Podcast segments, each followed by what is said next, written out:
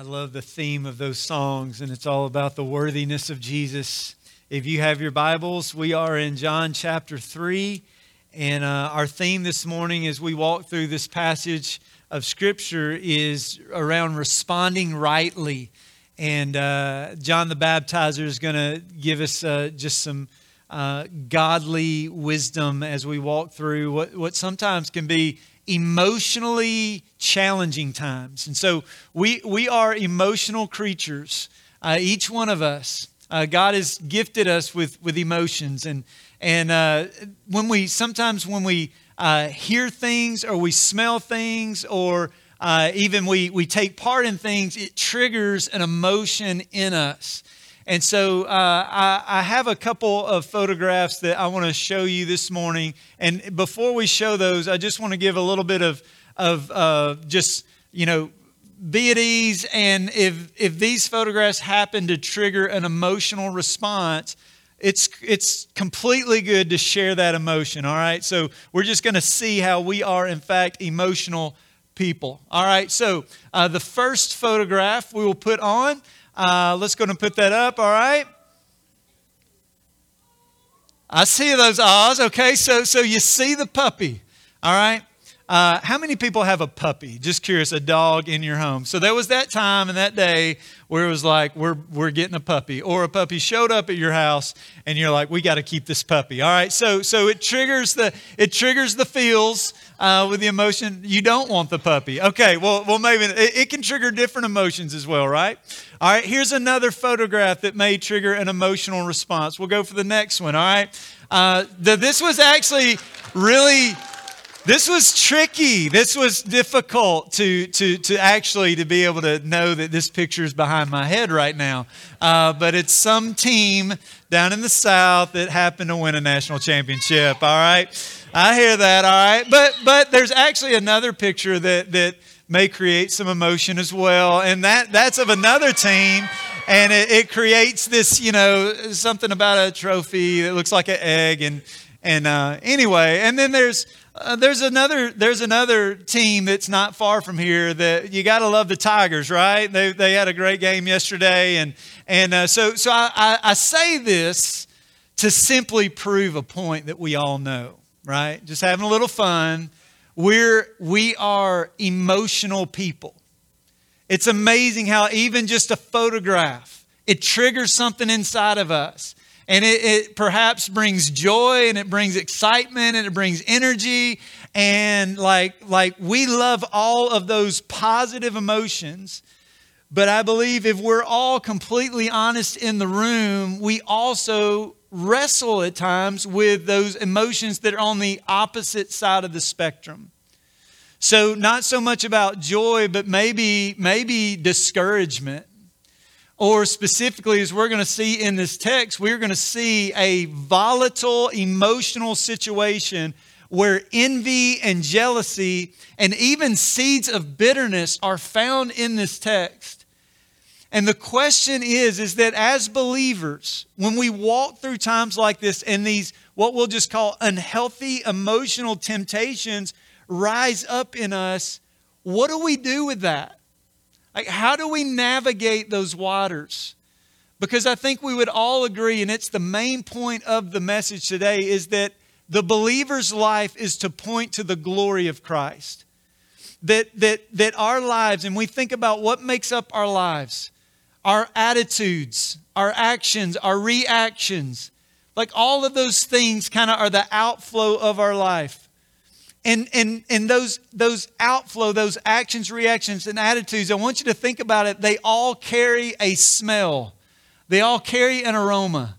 And the question for the believer's life who has repented of their sin and trusted in Jesus and Jesus alone is that the genuine desire of the believer's life is that, is that our attitudes, our actions, and even our, our, our behaviors all honor Christ they all point to him and, and honoring who he is.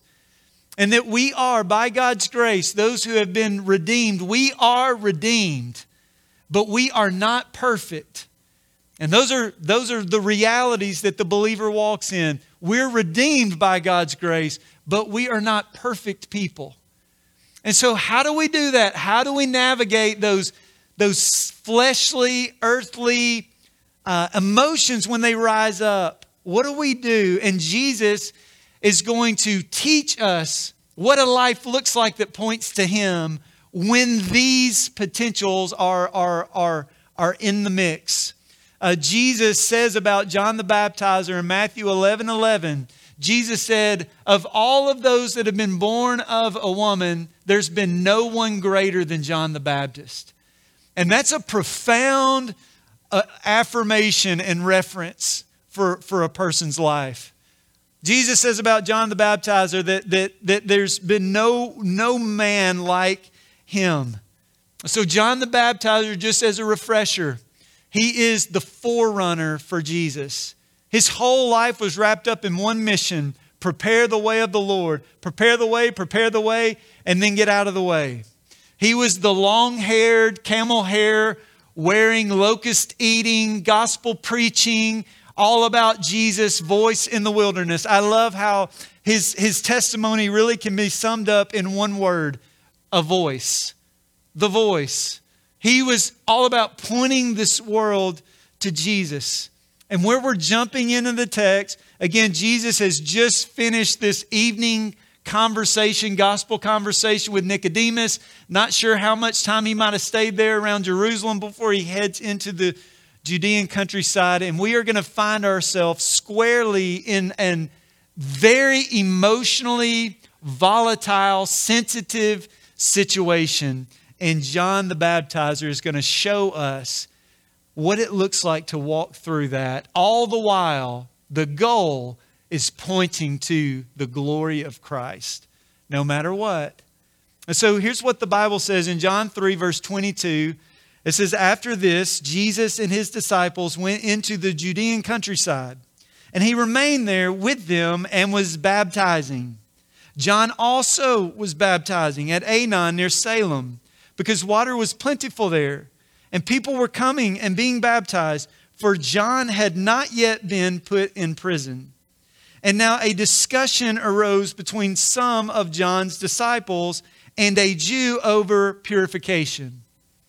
So, Jesus and his disciples have made their way out into the Judean countryside, uh, preaching the gospel. People are being baptized.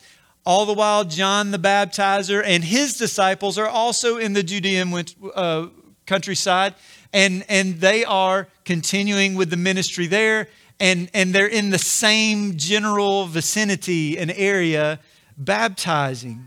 And then in, in the text, the Bible says in verse 25 that a discussion arose. So a, a discussion arose around John the Baptist's kind of closest followers. And and it's a it's a discussion but if you have a different translation it might say another word instead of discussion. Does anybody's translation say a different word other than a discussion arose? A argument a disagreement and so, isn't that unique that sometimes, like, the emotionally less charged thing to say is a discussion? Uh, and, I, and I laugh a little bit, but I mean, you know, you just wonder, even coming here, how many discussions that we had on the way, on the way to, to gathering together.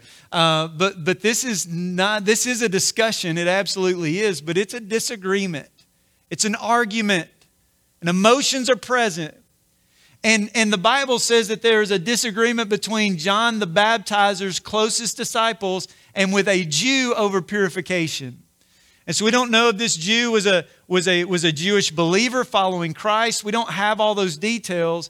But honestly, this disagreement is really a symptom of a much deeper issue that we're seeing in the Bible. And we're going to see that deeper issue in the very next verse. So I don't want us to get it caught up in the, the disagreement over purification because there is a root issue that is much bigger that is at play in the text. In verse 26, the Bible says this And they came to John, John the baptizer, and said to him, Rabbi, he who is with you across the Jordan, to whom you bore witness, look, he is baptizing, and all are going to him. In other words, John the Baptizer, hey, stop being about the mission that God has created you for.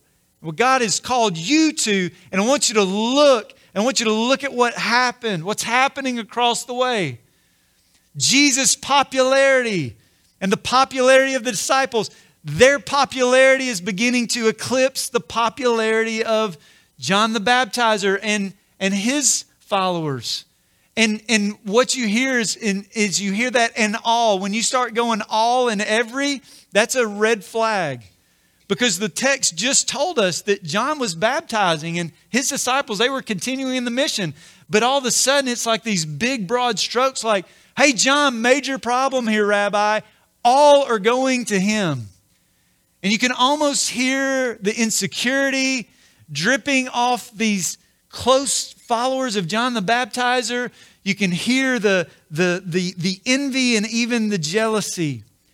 And you can even pick on perhaps that they have found themselves in what we'll call the comparison trap.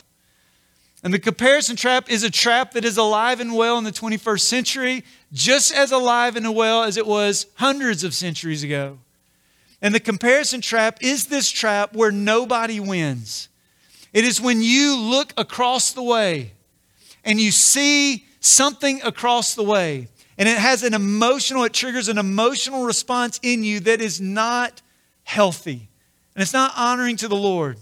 And what happens is you can look at somebody across the way and you can look at their life and their actions and their reactions, and you can maybe, uh, the, the temptation is pride begins to creep in because at least at least you're not as bad as they are or as bad off as they are or, or in the position they are. And so pride creeps in.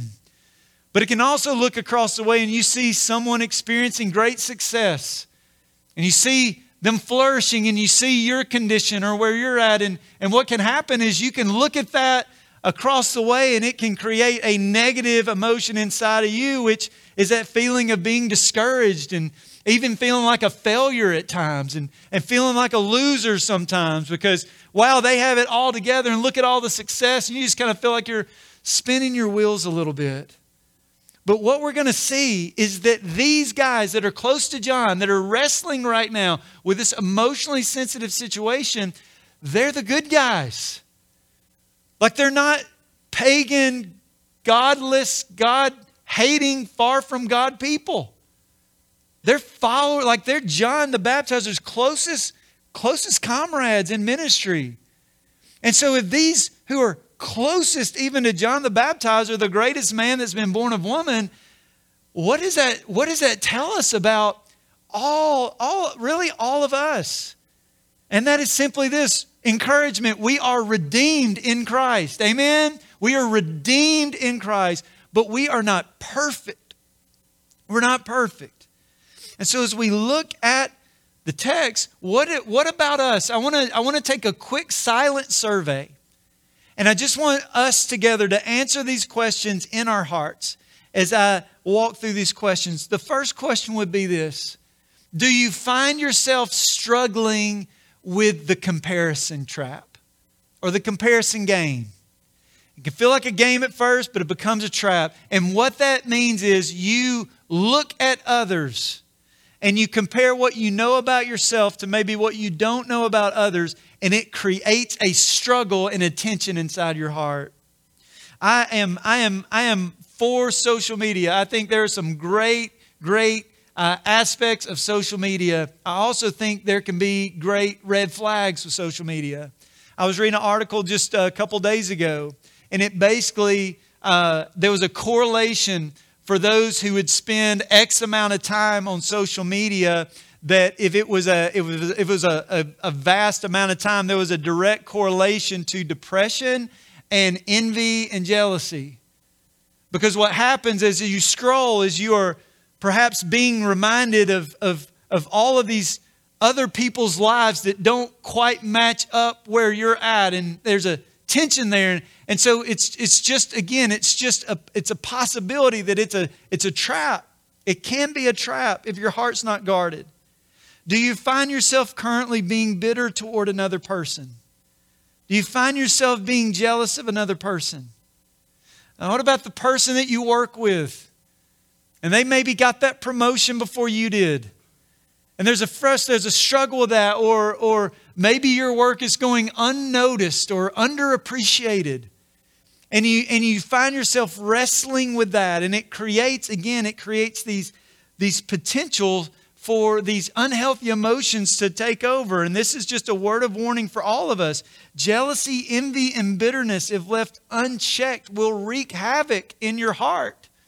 And it will wear you down emotionally and physically. So, how do we do it? How do we navigate? John the Baptizer is going to give us four principles. But again, the principles aren't the focus of the text, Jesus is. Jesus is the focus of every text. And so he's going to guide us through these emotions all the while keeping Jesus as the focus of our lives and the outflow of our lives. So the first is this what is a spiritually mature response to an emotionally unhealthy temptation? And one is this divine awareness and acceptance. Divine awareness and acceptance. This speaks of responding with both awareness and acceptance that God is in control. God is in control. Look at chapter 3, verse 27. The Bible says this John answered them in the midst of the emotional whirlwind. And he says, A person cannot receive even one thing unless it is given him from heaven.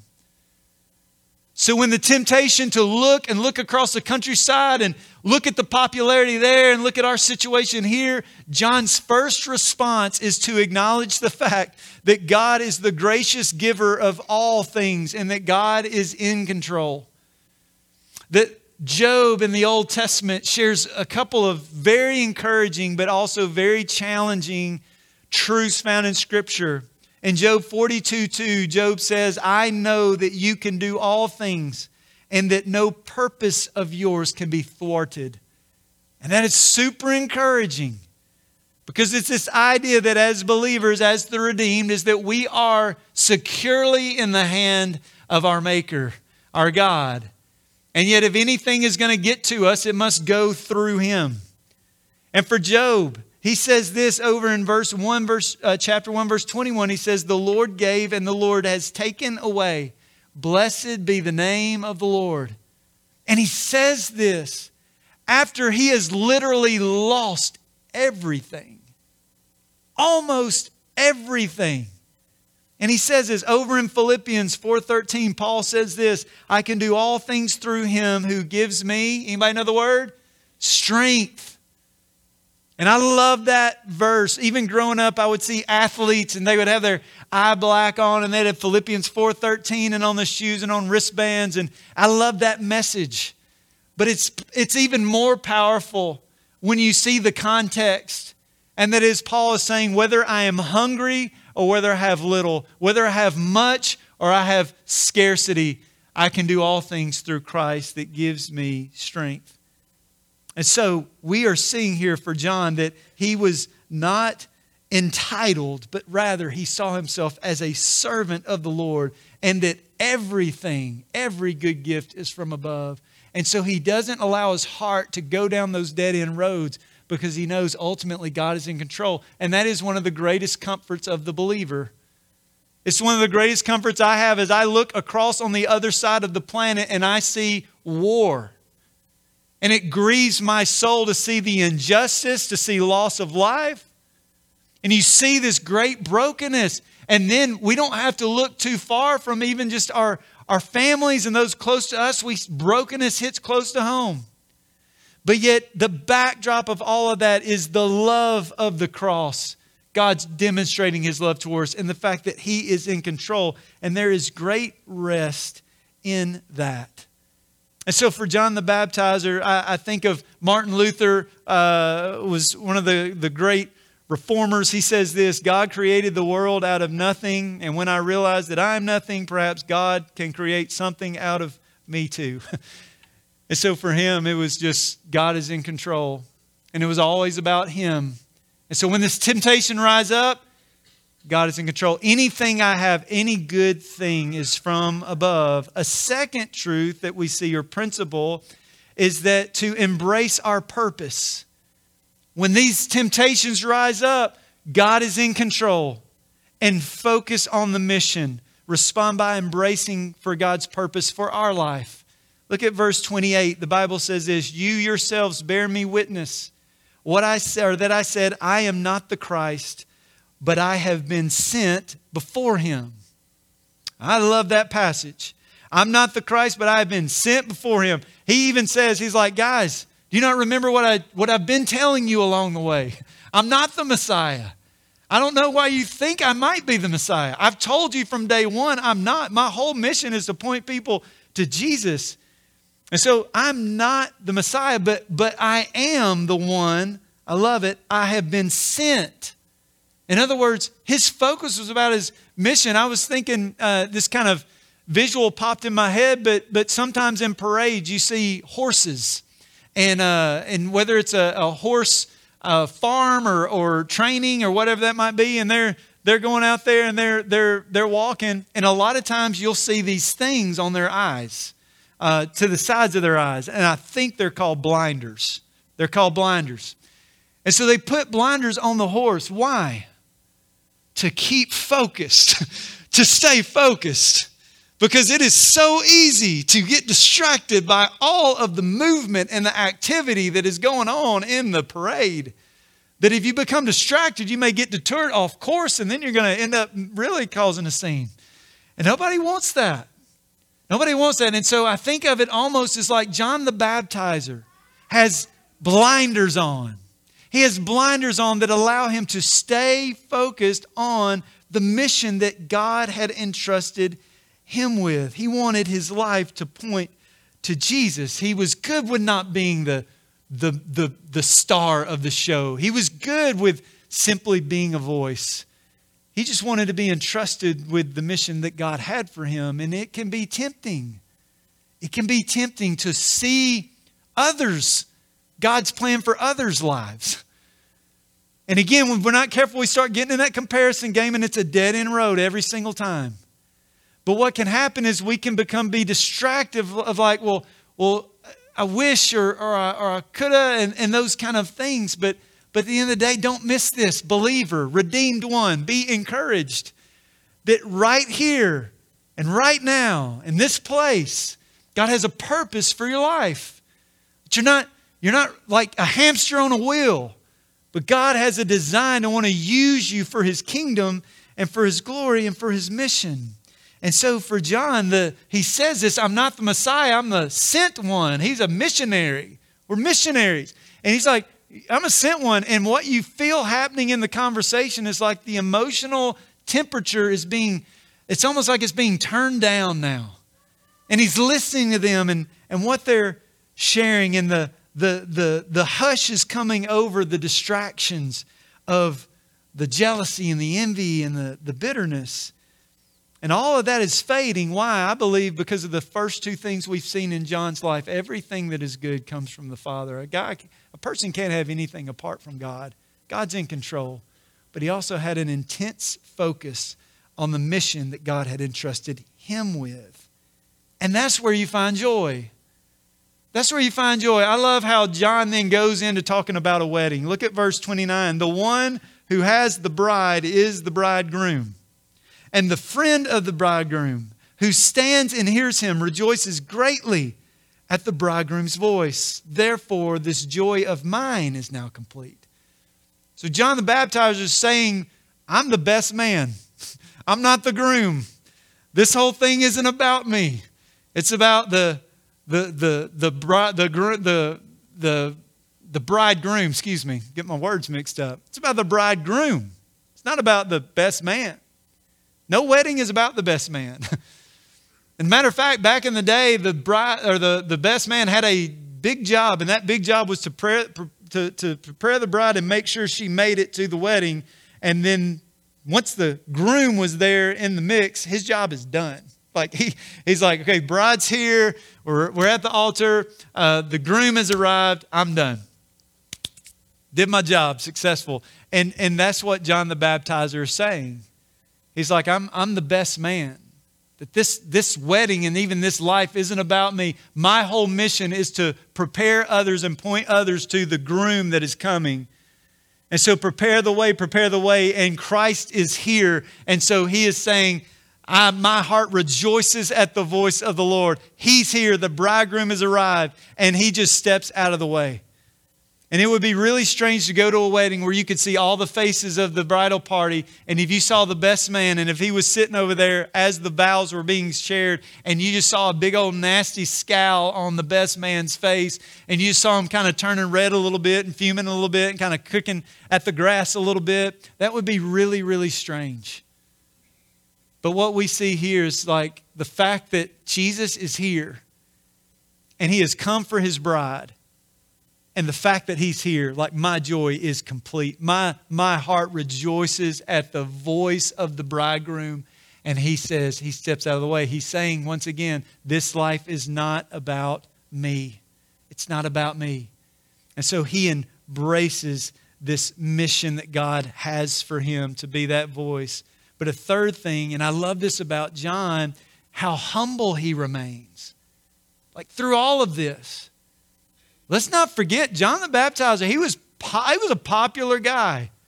I mean, there were, there were lots of people that were going out there in the wilderness to find out what in the world is going on out there. This long haired, camel hair wearing, locust eating, gospel preaching man. What is going on? And so he's very, very, very popular. But in all of this, you see John's, John just stays humble. And that that's as we respond with an accurate view of who we are in relationship to God. Look at verse 30. He must increase, I must decrease. He must increase, but I must decrease. He who comes from above is above all, and he who is of the earth belongs to the earth and speaks in an earthly way. He who comes from heaven is above all. I love this. John isn't thinking less of himself. He just sees himself in light of the glory of Christ, in light of the amazingness of Christ. This is what he's seeing, and we see this humility in his life. All these, this kind of inner circle is susceptible to this unhealthy emotion and giving in. And, and listen, John was a, a, a guy just that we relate to. He was just like us. He wasn't perfect, but he was redeemed. That he put his sandals on just like we would put our shoes on. And I just wonder if there wasn't even some, some temptation even in John's life, but yet again, by God's grace, he knows God is in control. By God's grace, he stays focused on the mission that God's given him. And by God's grace, he stays humble, knowing that the purpose of his life was, point to, was to point to the glory of Christ. And in a lot of ways, I think John saw himself like a turtle on a fence post. If you've ever seen one of those, a turtle on a fence post, a turtle can't get on a fence post. Somebody has to pick the turtle up and put the turtle on the fence post. Why? Because he could never get there on his own. And so for John, he, he lived with this understanding that everything was a gracious gift from God, that, that God was in control, that God had a mission for his life, and that he remains humble as he anchors to the voice of Christ in his life. And it's being anchored to the word of Jesus that keeps him from drifting into that unhealthy emotional whirlwind. He stays anchored. And so the question for us is this I want to ask who, who in your world has, who is the loudest voice in your life? And who is the most influential voice in your life. And it's good to think through that. And I, I see some smiles across the room because we know who those voices are in us. But I also love how John the Baptizer says this the volume on the earth has got to be turned down. That's why he talks about these his disciples. They have earthly conversations. Look, look, all, everybody's going to them. But for, for John the Baptizer, he's like, no, I got to turn the volume down on the world and I got to turn the voice of the Lord up in my life. Because how else, how else are we going to stay tethered to the mission of God for our lives if we don't find ourselves anchored to His Word? And if we're not anchored to His Word, we become more susceptible to the loudness of the world and to the loudness even of our own flesh. And so, for John the Baptizer, again, he responds with this divine awareness and acceptance. He embraces the mission that God has for him. He remains humble. He has this accurate view of who he is because he has an accurate view of who God is. And then a fourth is that you see him continuing in faithful obedience. Faithful obedience.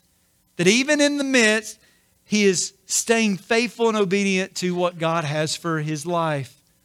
And we do this by resting in uh, resting our total weight in Christ, our total trust in Christ, obedient to his leadership no matter the cost. So John the baptizer his whole life wrapped up in following Jesus and walking obediently to him. And he continues to have these gospel conversations with, with the guys that are there. Verse 32, he says, He bears witness, speaking of Christ, he bears witness to what he has seen and heard, yet no one receives his testimony. John 1, the disciple John introducing us to this gospel, he teaches us who Jesus is. He teaches us that Jesus is God, that He came to give spiritual life, He came to bring spiritual light, that for all those who believe in Him are adopted as sons and daughters. And the Bible also teaches that He came to His own, and His own didn't receive Him. And even just a, a couple verses back with Nicodemus, Nick at night, that he's there and he's having this he's having a gospel conversation and everything we see leads us to believe that when they left that night that Nicodemus never came to that place and that point in time where he accepted and placed his faith and trust in Jesus as savior of the world. And so there will be those there will be masses that reject the Lord, but verse 33 says whoever receives his testimony sets his seal to this that God is true. That God is true. So, to the believer, the one who believes has set their seal that God is true. I, I, I, see my buddy Robbie here, and, and so if I send a letter to Robbie and I put, let's just say I have a seal, that's my fancy way of sealing the envelope to prove that it's for me. And so I put my seal on it, and if I mail it to Robbie, if he gets my letter and he noticed that the seal is unbroken, then he, and he sees my unique seal, and it's been unbroken, that he has a confidence that what I'm saying and communicating to him is what I truly believe. It has not had the opportunity to be hijacked, to be twisted, to be turned into something different. Like my testimony is true.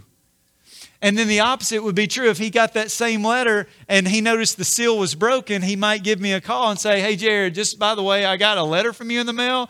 Did you seal, did you seal the letter? Yeah, I sealed it. Did you, did you seal it all the way? I did all the way. But if he gets it and it's, it's, it's, it's been opened or it's already been twisted, then that, that testimony might not be received as true. But what, what, what the believer is true of the believer's life is is that for those who believe and receive that Christ is God and that He is the Messiah, then that is the statement and sealed with the truth that Jesus is in fact God and God is true. Verse 34 For he whom God has sent utters the words of God, for he gives the Spirit without measure. This is speaking of Jesus. Jesus is God. The words of Jesus are the words of God. He is the fullness of Spirit. As believers, God places His Holy Spirit in us, but our flesh can sometimes get in the way of the work of the Spirit. Not so with Christ, right? Christ is God. And so the fullness of the Spirit is manifest without measure. In verse 35, the Father loves the Son and has given all things into his hand. And whoever believes in the Son, I love this, whoever believes in the Son has eternal life. Whoever does not obey the Son shall not see life, but the wrath of God remains on him. We are going to hear this all through the Gospel of John. We're going to hear gospel conversation after gospel conversation after gospel conversation. And the message is consistent all the way through is that there is no life there is no life outside of a personal relationship with Jesus Christ. The fact that Jesus Christ is God, the Word became flesh and dwelt among us. He came to bring spiritual life, He came to bring spiritual light. Only in Him and through Him can a sinner be forgiven of their sin and to be cleansed and have a relationship with Jesus. And all along the way, which is the purpose of John's gospel, I've written these things so that you may know that Jesus is the Christ, the Son of God, and that by believing you will have life in his name. So, all through this consistent message, listen, for those who, and I love how faith and obedience are almost like two sides of the same coin. In other words, when you repent of your sin and trust in Jesus, you, God gifts you the presence of the Holy Spirit to live a life with his strength that brings honor to him. Not perfect, but redeemed. But for those who reject, the Bible says, for those who do not obey the Son, they shall not see life. The wrath of God remains on him. In other words, those who reject Christ are condemned for all eternity. And so, John, the disciple of love, is continuing to preach the gospel, preach the gospel, preach the gospel to this world to everybody. And just that reminder that there is life and life alone is found in Jesus Christ. So, for the believer in the room, again, the point of this text is not John. The point of the text is not the, the drama that was ensuing with his, with his disciples. The point of the story is that Jesus Christ is the Messiah, and he's the only one who can give life. And what we see through John's practical life is he had these bearings about his life where it would be tempting to go the earthly route. But yet, for him, he trusted that God was in control. For him, he trusted that God had a mission for his life, where he was at. For him, he stayed humble. The voice of the Lord increased. He must increase, I must decrease. And he stayed faithful, even in the tough times, even working through the tough stuff. He stayed faithful all along the way. And so, for the believer, may we be encouraged. We are redeemed, praise the Lord. We are not perfect. We all find ourselves in these places, but may our lives point to Jesus, our actions, our reactions, and our attitudes. And John gives us a great pathway in navigating those. All the while, John is saying this follow him. follow him. I'm not the Messiah, I'm the sent one. Follow him. And so, what does it look like, believer, to follow him more closely? What does it look like to increase his influence in your life and decrease your influence in your life? What does it look like to trust God even in the midst of swirling distraction and comparison and rather just stay faithful and resting in Him and being faithful to the mission that He's entrusted, which again I say, God has entrusted every single one of us with a mission and a purpose. And for those or the one or those listening that may be here and is living apart from a relationship with Jesus, there is no life, there's no eternal life apart from placing your full weight and trust in Jesus. And if you have never made that decision, I appeal to you and pray today that today would be the day of salvation. Acknowledging our brokenness, changing our mind about our sin, and trusting in the perfect life, death, burial, and resurrection of King Jesus. And that through doing that and surrendering Him as Lord, He will give life and life to the full. Let's pray together. Father, I thank you for your word. God, I thank you how this whole Bible is about you. Every story whispering your name. Father, I love how even in the midst of real life brokenness with, with, with the good guys, that God, you, through your Spirit's power, guide the, the believer in navigating those emotions that are very real so, God, I pray for my brothers and sisters in the room um, as these, these unhealthy emotions are sitting at the door. And they're, they're sitting, they're crouching at the door of our hearts. And it can be so tempting. And, and God, we know we don't like these feelings. But Father, what do we do? We rest. We rest that you're in control. We rest that you are in control, that no plan or purpose of yours can be thwarted. That the Lord gives and the Lord takes away. Blessed be the name of the Lord. God is in control. Embrace the mission that God has for you in your home and in your neighborhood and wherever you live, work, and play. Embrace the mission that God that you've entrusted us. And God, that through it all we would be careful whose voice is the loudest whose voice influences us most. May it be yours, just as it was with John.